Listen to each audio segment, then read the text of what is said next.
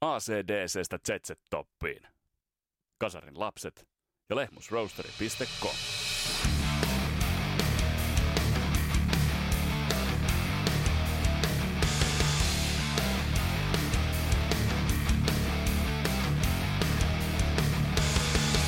Läski, joka ei pysy nuotissa ja on häpeäksi koko rock'n'rollin nykytilalle, vai yksi kaikkien aikojen rock'n'roll frontmaneista, Vince Neil, hänestä on puhe tässä Kasaraus podcastin jaksossa.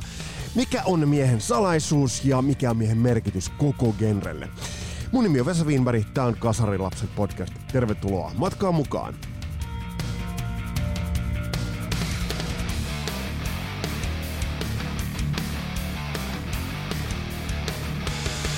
Ja tämä podcast pahdetaan kasaan tuttuun tapaan yhteistyössä Suomen parhaan pahtimon Lehmus Roasterin kanssa. Nyt vaihdon pikkaset tummempaa, kevät on tulos, valo on tulos enemmän, mutta muukolla vedeltiin nyt. Ää, vaatii hieman totuttelua, mutta se maku kiehtoo ja se pitää muassa, joten käy tilaamassa osoitteesta www.lehmusroasteri.com.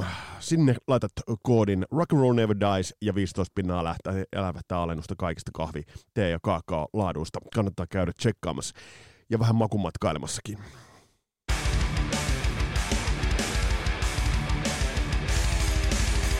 Joo, nyt mennään itse asiassa aiheeseen, joka on kytenyt jo aika hyvän tovin itse asiassa. Ja, ja tämä kaveri on sellainen, josta on muodostunut sosiaalisen median oikeastaan, voidaan ihan rehellisesti sanoa, naurun aihe monella tapaa. Eli puhutaan totta kai Vince Neilistä. Nämä ajat nyt eivät varsinaisesti ole helppoja kenellekään meistä. Kuvitellaan tilanne, että huippukunnossa oleva Wayne Gretzky Kuuliko muuten oikein sellaisen tilaston, että Wayne Gretzky olisi pelannut 15 yli sadan pinnan äänihitsy kautta. No se jääkiekosta, se ei kuulu tähän podcastiin. Mutta kuitenkin, no kuvitellaanpa tilanne, että vuonna 2022 me laitettaisiin huippukuntoinen Edmonton Oilers jalaan. Silloin Conor McDavidit ja Drysaitelit ja kumppanit. Ja sitten sinne laitettaisiin tällä hetkellä noin varmaan 60-vuotias Wayne Gretzky. Ja sitten ihmeteltäisiin silleen, että oho, eipä Väinöllä nyt putki kulje. Onpa surkean näköistä toi Wayne Gretzkin peli. Me unohdetaan monesti se, että rock'n'roll on äh, fyysinen laji. Se on fyysinen laji, se on laji, joka vaatii fyysistä presenssiä ja läsnäoloa. Okei, mutta toisin kuin jääkiekossa, niin rock'n'roll jotenkin kummallisesti mahdollistaa sen, että nämä urat jatkuu pitkään. Ja se tekee hallaa helvetin monelle artistille, se tekee hallaa helvetin monelle bändille. ja me ikään kuin unohdamme sen, millaisia merkityksiä, millaisia artisteja nämä ovat olleet. Tämä ei ole mikään puolustuspuheenvuoro. Vince Neilin nykytilalle. Kaveri on kammottavassa kondiksessa. Käydään vähän läpi miehen uraa ja miehen sitä, että mikä muodostaa Vince Neilin. Mutta äm, kun te nauratte Vince Neilille, niin hän taku varmasti nauraa matkallaan pankkiin. Ja siitä on hyvä lähteä vähän pohtimaan ja puimaan tätä Vince Neilia muun muassa teidän kommenttien kautta.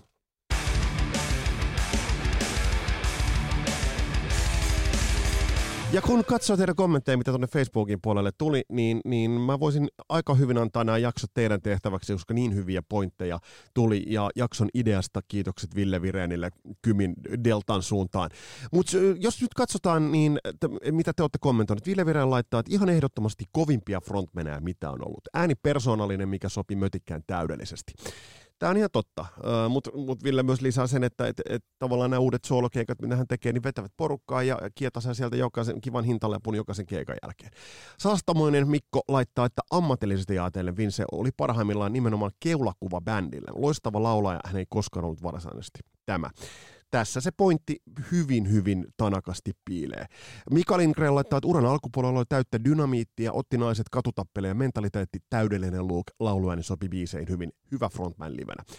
Mutta sitten matkan varrella alkoivat ongelmat, joita ne on sijoikkaasti kommentoitukin tässä ketjussa. Ja todella. Uh, ja jatketaan, Miika Karvinen laittaa, että eletty elämään monen edestä. Siinä typerässä itseajatutussa onnettomuudessa taas mennä ystävälliseksi paljon miehestä itsestään ja tyttären mukana aika lailla sitten lisää. Helvetin hyvä pointti. Helvetin hyvä pointti. Toi on itse asiassa sellainen asia, pohditaan sitä tässä jakson edetessä, mutta se tuo Vince Neilin, se tuo jollain tavalla melankolisen pilven siihen päälle, vaikka hän on on kaikkia sitä näyttävyyttä ollut ja kaikkea sitä, kaikkea mahdollista, mitä rock'n'roll debaucheryin kuuluu, mutta se tietty melankolia siihen tuli. Ää, Tapio laittaa, että tykkäsin erikoisesta laulutyylistä täydellinen frontman tähän genreen. pitää paikkansa. Ja sitten nämä on todella hyviä nämä teidän kommentit. Vince tarvii bändiä ja bändi tarvii Vinceä. Ja tässä tullaan nyt siihen, että mikä tekee Mötley Cruesta niin suuren. Mikä tekee bändistä klassisemman erän Mötley Cruesta niin suuren. Puretaan vähän sitäkin, koska siinä on kaava. Piti oikein hetken, hetken hiljainen hetki pitää. Siinä on se kaava että bändi on enemmän kuin osiensa summa. Juhan Sjöblom laittaa, että 89 Nordis Skid Row veti niin kovan setin, ettei meinannut happi riittää crewlle. Hyvin nekin veti, mutta Skid Row veti kainuun. No tää on varmaan vähän sama kuin meidän Halloween 88. Uh, Hannu Kastinen laittaa, että oma persoonansa ei respektiä. Uh, Jaakko Himanko laittaa, että 81, 91 loistava, yksi parhaista, 97, 98 oikein hyväkin, 99 2006 ihan siedettävä, 2007 21 vuosi vuodelta hirveämpi. Fat and Rich, läski painaa keuhkoja, ikä alkoholi ei oikein ole heille nyt Vincenttiä. No näin se pitää paikkansa. Tämä pitää täsmälleen paikkansa, mutta lähdetään vähän purkamaan äh, ilmiötä laulajaa miesten nimeltä Vince Neil.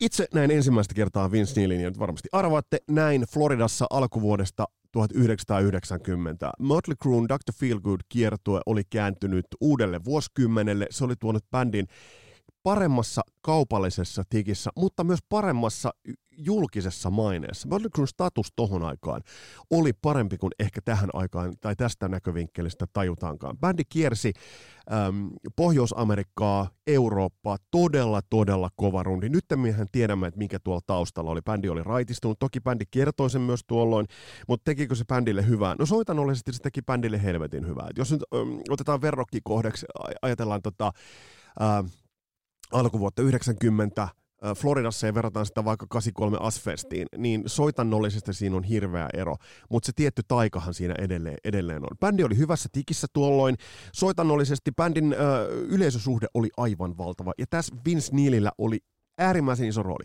Mutta vaikka tässä puhutaan frontmanista, niin tullaan tässä kuljettamaan vähän sitä, että mikä Mötley oli itse asiassa toi vetävä, ää, se, et, et, oliko Mötley Cruella yksi ainoa frontman – ja, ja sit, se oli se, mikä laittoi sen lihakoukun yleisölle.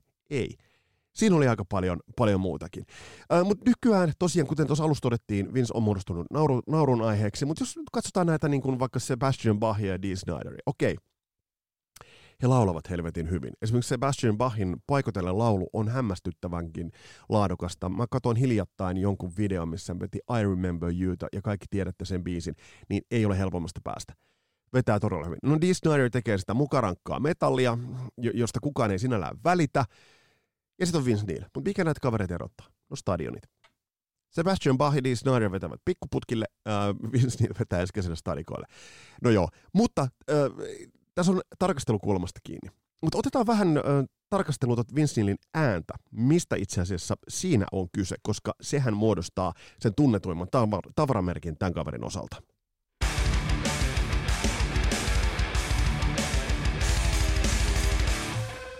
Jos lähdetään liikkeelle itse asiassa ensimmäisestä levystä Too Fast for Loveista, jossa on vielä hyvin paljon, kuten yksi kaverini sanoo hyvin, että siinä on hyvin paljon punkkia, tämä levy on hyvin pitkälti punk-levy, niin se pitää paikkansa. Eka biisi Live Wire hyvin valasee itse asiassa sen, että mistä tuossa Vince Neilin äänessä on kyse. Se on hyvin nasaali, se ei ole missään nimessä mikään shouter-ääni. Todella paljon Vince Neilin, jos nyt ajatellaan bändejä, brittipuolelta glam-bändejä, ajatellaan Sweetia, ajatellaan T-Rexia ja muuta, niin tässä on vähän sitä samaa sellaista äh, naukuvaa, samaa pikkasen huolimatonta laulusoundia, mutta onhan tää makea. Little bit better than I used to be. Kaveri on tossa vaiheessa mitä, 21-vuotias. Hyvin nasaali ääni. Voidaan sanoa että tästäkin, tämänkin perusteella, että ei välttämättä ole edes sävelessä mitenkään ihan mahdottoman hyvin. No minkä takia tässä puhutaan sitten, niin kun me puhutaan kaikkien aikojen frontmanista.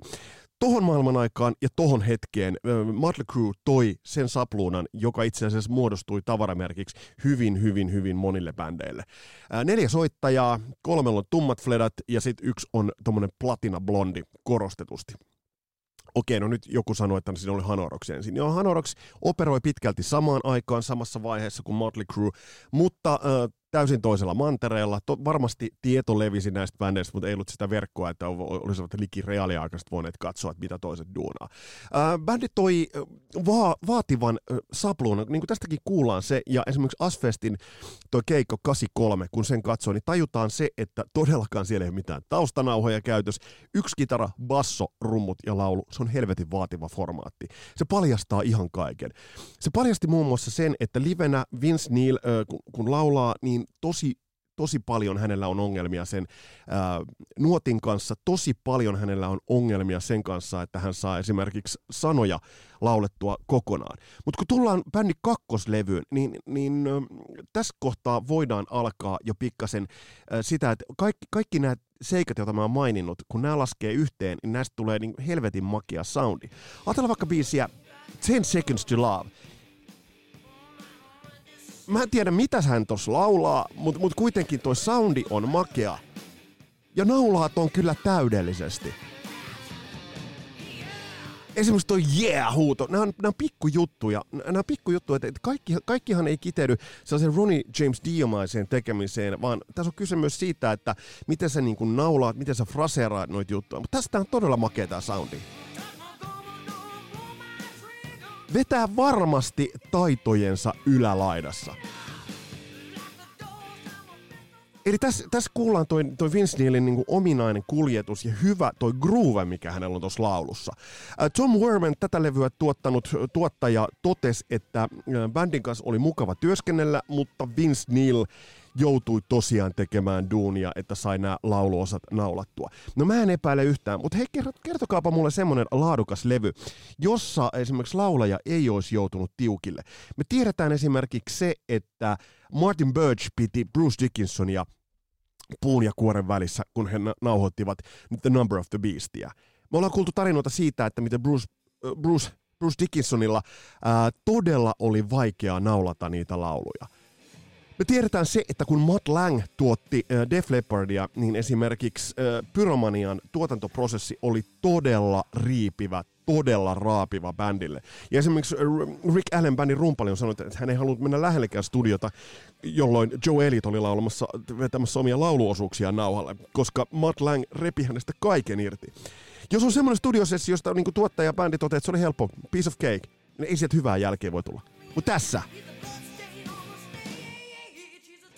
Siellä mennään ihan nuottien niin kuin, ja osaamisen äärirajalla. Jumalauta, että vetää tuolla niin kirjalta korkealta, mutta että soundaa saatana hyvältä. Ja toinen, mitä hän ottaa noin sanat, niin kuin tavallaan be strong, niin tos on, kuulostaa muuten ihan Ken Tamplinilta. Ei saatana. Mulla menee muuten joskus se Ken Tamplinin kanssa. Menee totaalisesti, totaalisesti hermot. Äh, Mutta miltä taustalta Vince Neil tuli Motley Crue?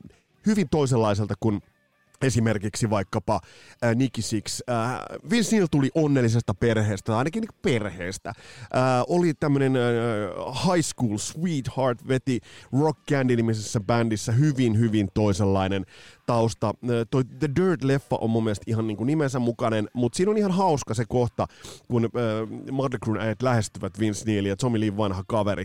Niin tässä näkee, että hän tulee hyvin vähän niin kuin, hän tulee mukavammasta ympäristöstä bändiin, kuin, kuin mistä esimerkiksi Nicky. Ja tämä niin kuin ehkä tuo jotain myös tuohon hänen presenssiinsä. Eli se on semmoinen high school sweetheart, joka tulee sitten näiden pahojen rokkareiden kanssa vetämään. Eli ei rockskenestä missään nimessä. Mutta Tom Wermanin tuottama Shout at the Devil on kyllä huikea tuotannollinen levy. Ja jos nyt ajatellaan näitä lauluosuuksia, niin tästä, tästä tää on niinku... Tää on äh, Vince Neilia parhaimmillaan. Ja nyt kun hän nostaa sen tonne ylös, niin taas mennään niin, että vi, siellä, jos autotune on, niin se varmaan kaatuisi tässä kohtaa. Sinne se vaan naulaa sen sinne se vaan naulaa sen. Eli tässä kohtaa voidaan sanoa, että myös Vince Neil on itse asiassa äm, täydellinen palanen tuohon Motley Crueen. Mä selitän kohta, että miksi.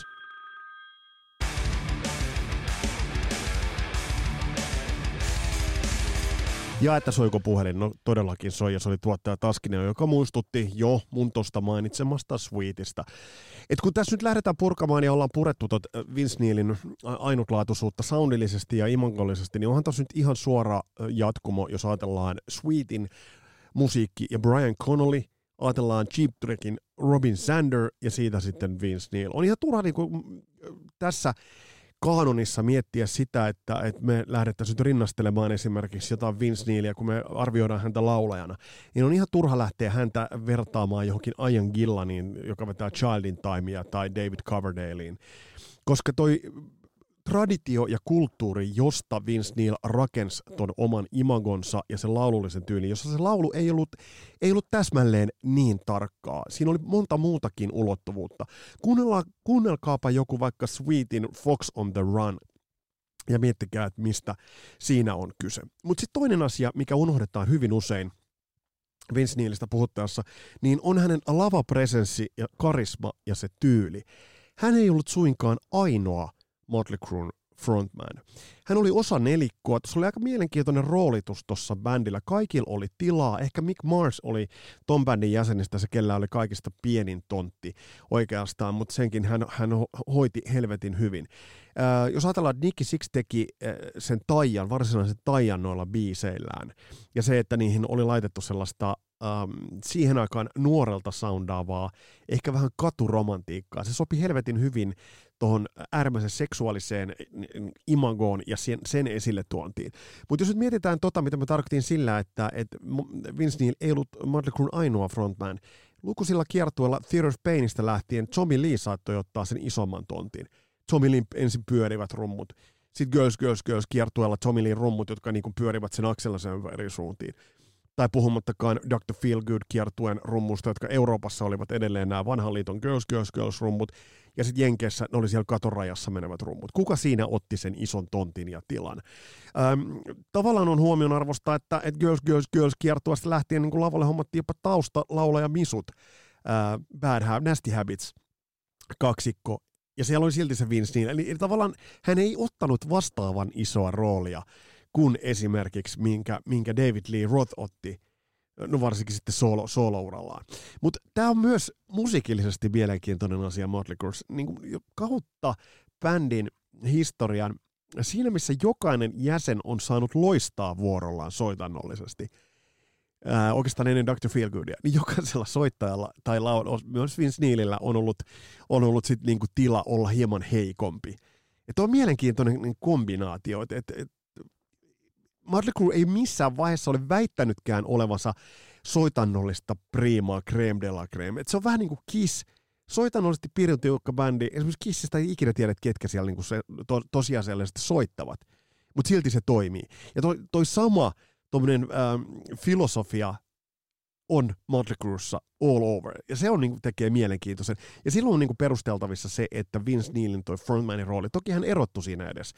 Hän oli edessä, mutta bändissä oli isoja persoonallisuuksia. Nicky Six, joka oli hyvin esille tuleva, basisti, joka teki biisit, Tommy Lee rumpali, joka oli soitannollisesti priimaa, ja sitten se vaan susiruma Mick Mars, joka naulas sillä todella terävällä soundillaan. Ja tämä muodosti sen, sen ainutlaatuisuuden ton, ton Vince Neilin osalta. Mutta oli siellä ne tragediatkin taustalla.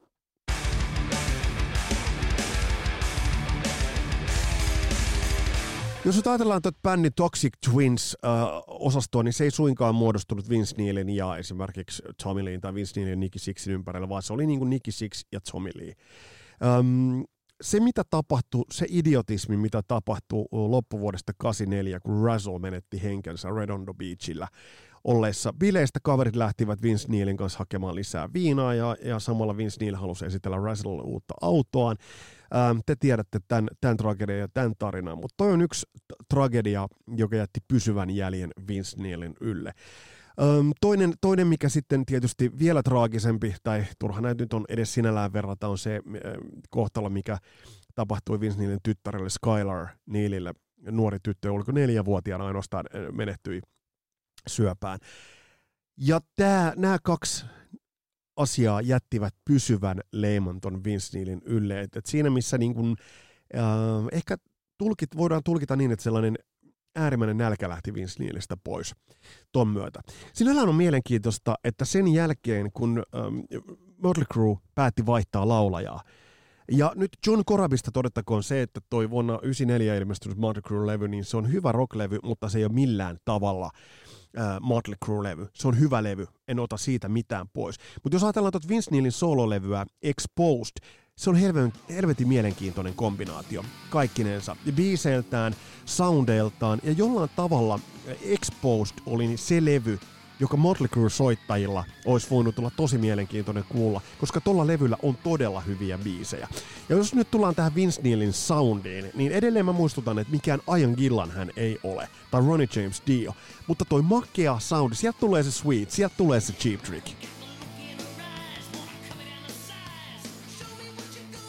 Eli toi makea vähän nasaalisoundi, niin se toimi tuolla soololevylläkin. Tuolla levyllä olisi ollut helvetisti edellytyksiä. Esimerkiksi tämä You're Invited But Your Friend Can't Come ja lukuisat muut Sister of Painit ja muut tuolla levyllä ovat helvetin hyviä. Mutta kuten tiedetään, aika vaan ei käynyt enää tuossa vaiheessa otol, niin, otolliseksi.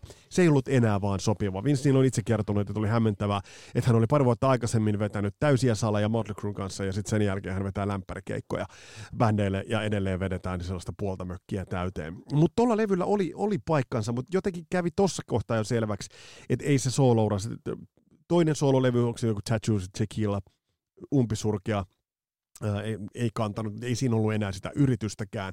Ja sitten koko tuolla Mötley Crue Campilla vähän se lähti ilmat, ilmat renkaista. Generation Swine, mikä tehtiin, niin oli hyvä, että Vince saatiin, punatukkainen Vince saatiin siinä mukaan.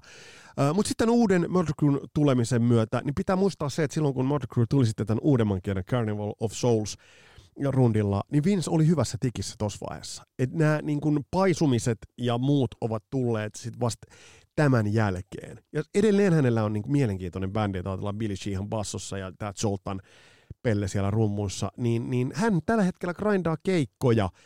Öm, hän, hän tekee keikkoja, saa niistä liksaa, mutta se, että mitä toi Motley Crue kiertue tulee olemaan, niin ei se ole ainoastaan Vince Neil, joka siinä tulee sakkaamaan. Uh, Tommy Lee on tikissä, Nicky Six on tikissä, Mick Mars oli jo Carnival Soulsilla, soitti, siellä on esimerkiksi live-videolla Too Fast for Lavin alu, jos kuuntelette, niin sehän lähtee ihan, ihan pois taimistaan, plus se, että miten sitä on kaikkinensa korjattu. Et siinä mielessä tämä Vince Neilin ähm, lepsahtaminen on nyt kuitenkin viimeaikaista, ähm, viimeaikaista karriääriä, ei sitä, mistä hän todellisuudessa tuli tunnetuksi. Edelleen mä muistutan, että miettikää Wayne Gretzkyä silloin, kun hän pelasi Jari Kurin kanssa Edmontonissa tai Losissa – älkää miettikö häntä nyt Conor McDavidin rinnalle. Mutta pari sanaa tosta Legacysta, minkä Vince Neil. Kyllä, Vince Neil on jättänyt Legacyn.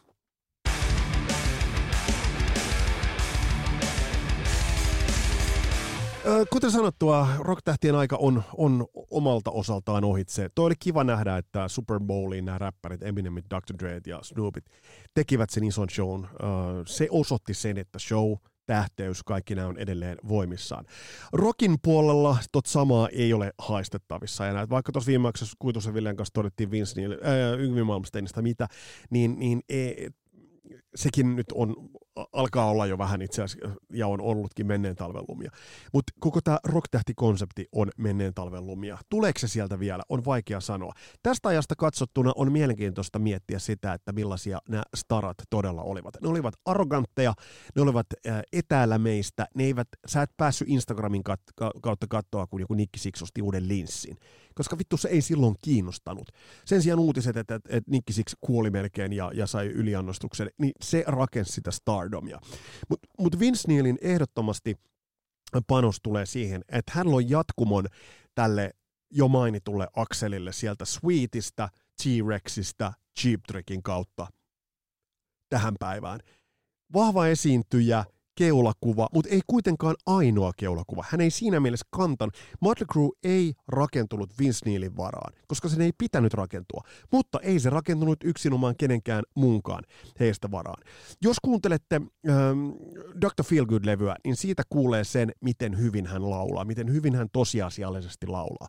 Ja kun on nähnyt miehen, todettakoon nyt jo sadatta kertaa, on nähnyt miehen vuonna 90 livenä, ei se silloinkaan laulanut niitä kaikkia biisin sanoja et jos nyt ajatellaan Dr. Feelgoodia ja ajatellaan muita, niin ei se silloinkaan siellä niin kuin hakannut sanasta sanaa sitä, sitä vokabulaaria sanasto lyriikkavihkoa, vaan kyllähän silloinkin jo vähän oikoi ja veteli. Ei se ole sattumaa, että siellä oli Nasty Habits tämä taustalaulaja Helvetin kova laulaja, joka loi ison, ison duunin kautta hän loi kuvaston sille, mitä on vokalisti. Toki Mike Monroe ja Hanoi Rocks yhtä lailla. Ja on, on mielenkiintoista se, että et, et, olisi mielenkiintoista ollut kuulla ja nähdä ne keskustelut, mitä Hanoin ja Mötley Crue kävivät, koska nyt, nyt pitkälti tot, tot, koko tota hommaa värittää se tragedia, joka tapahtui Russellille ja rauha hänen muistolleen. Mutta se myös, että millainen suhde noilla bändeillä oli, mitä olisivat kenties voineet toisiltaan ottaa, mitä ehtivät ottaa toisiltaan ja mitä olisivat jatkossa ottaneet. Olisiko kummankin bändin ura muodostunut ja musiikki muodostunut vähän erilaiseksi. Sitä on vaikea sanoa, koska sitä emme tiedä. Mutta tämä on ehdottomasti Oodi Vince Neilille on yksi tyylikkäämmistä ja tykeimmistä äh, rock-vokalisteista, mitä rockin primetimeissa on ikinä ollut.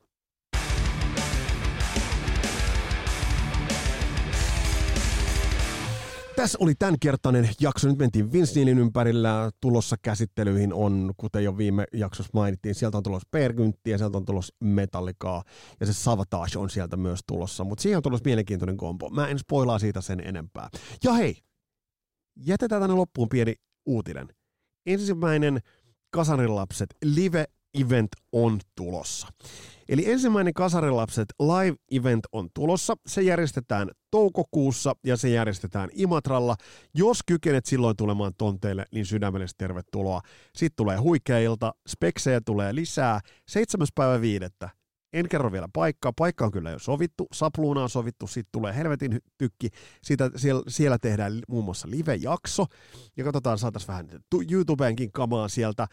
Sen sanoin, että jos tulet muualta päin ja olet soittajamiehiä, otapa kitara tai basso tai mikki tai rumpukapulat mukaan. Muuta mä en sano. Tässä oli tämänkertainen Kasarin lapset podcast. Tämä oli Vince Niilistä. Mun nimi on Vesa Wienberg. Palataan astialle. Moro!